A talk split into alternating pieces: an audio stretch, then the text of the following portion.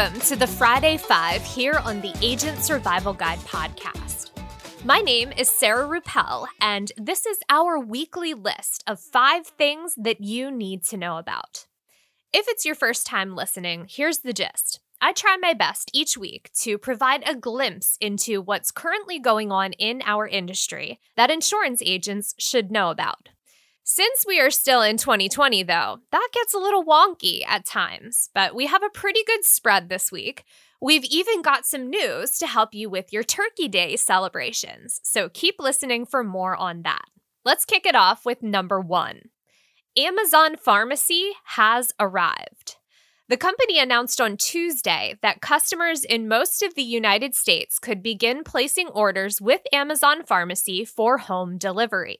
And yes, Amazon Prime members receive free two day shipping on their meds. Now, I did say most states. That's because a few states will not be included in this initial rollout. Those states are Hawaii, Illinois, Kentucky, Louisiana, and Minnesota. Amazon hopes to add those states to their service area at a later date. Prescriptions will be sent into Amazon by doctors, similarly to how they are with current delivery pharmacy services or brick and mortar locations. Worth noting though, Amazon Pharmacy will not be handling delivery on Schedule II controlled medications. It also will not be fulfilling vitamins or supplements normally sold in their health and personal care store. Amazon shares increased on the news Tuesday, while shares of CVS, Walgreens Boots Alliance, Rite Aid, and GoodRx fell on the news. Also worth pointing out, for maintenance prescriptions, this could be a game changer, but many of the same delivery services exist from those familiar pharmacy brands like Rite Aid, CVS, Walgreens, and others. It'll be interesting to see how Amazon Pharmacy is received and adopted because for maintenance medications, you can certainly have a two day shipping window. But for medication that needs to be taken immediately, a two day delivery time is not always going to be the best option. We'll be keeping an eye on Amazon Pharmacy as their business continues to develop. Number two, the latest on Pfizer and BioNTech's COVID vaccine, which just wrapped up analysis on its phase three trials a 95% effective rate, which is 5% higher than what Pfizer was touting initially. In an official statement, the company said, quote, efficacy was consistent across age, race, and ethnicity demographics. The observed efficacy in adults over 65 years of age was over 94%, end quote. Pfizer and BioNTech plan to file for Emergency Use Authorization, or EUA, as soon as today.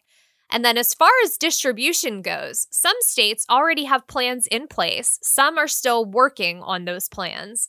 Kaiser Family Foundation created a list of state vaccine plans, and we will be linking to that in our episode notes, along with the article from CNN on the Pfizer BioNTech vaccine announcement. Number three, COVID 19 has affected the majority of 2020, including its holidays. And Thanksgiving looks to be the same, with smaller gatherings and families choosing to stay home rather than crossing state lines.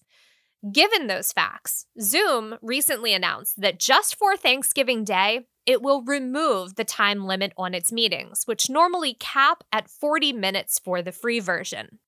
And if you can't get together during the big meal, don't forget about the Teleparty extension, formerly Netflix Party, that allows you to stream a movie or show with your friends and chat while you're watching it. Because if you're like my family, well, we listen to the parade while we're making Thanksgiving dinner, and then we usually watch Christmas movies afterwards. So we will have links to all of that information in our episode notes. Number four, Parental controls have come to TikTok in the form of family safety mode. If you are concerned about how much time your child is spending on the app, and I feel like that's a concern for all parents right now, TikTok just rolled out this feature to US users. Parents can use the controls to limit the amount of time spent on the app each day what kinds of content their children can view, set limitations on direct messages, or turn them off altogether. we will be linking to two different write ups on that new feature so you can take advantage of that. And yes, you will have to get a TikTok account of your own. But you might just find some content on there that you enjoy. Personally, my daughter and I love Datasaur, but there is definitely something on TikTok for everyone. Number five. So I mentioned Thanksgiving earlier. What I did not mention is that for the first time ever, I will be making Thanksgiving dinner. And I know that a lot of you might be in that same boat. I'm not going to be doing the whole bird thing. I'm planning on a smaller turkey breast or legs, so I don't have to deal with any of the insides for my first go round, the turkey block. One of my editors pointed me in the direction of a delish video that shows how to create a Thanksgiving meal on a budget, which I absolutely loved. We thought about mentioning the restaurants and services offering takeout, but then realized most of the deadlines for getting your order in have lapsed. So instead, let's talk dessert, because that's something that does not need to be traditional.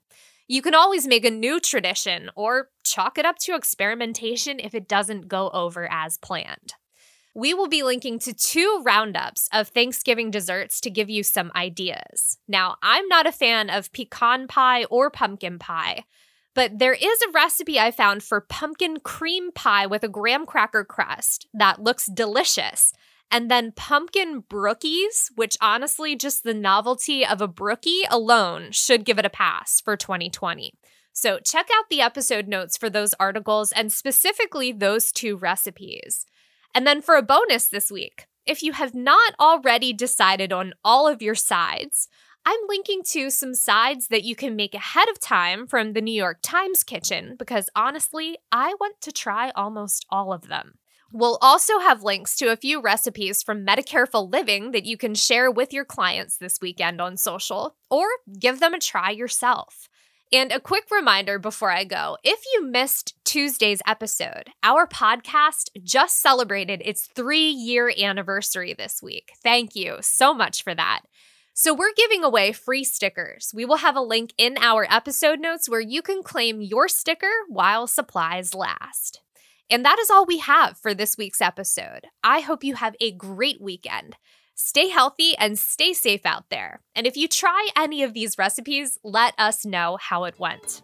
We will see you next week. The Agent Survival Guide podcast is a production of Ritter Insurance Marketing. This episode was written and produced by me, Sarah Ruppel, script editing by Nicole Perisic, artwork by Nick Smith.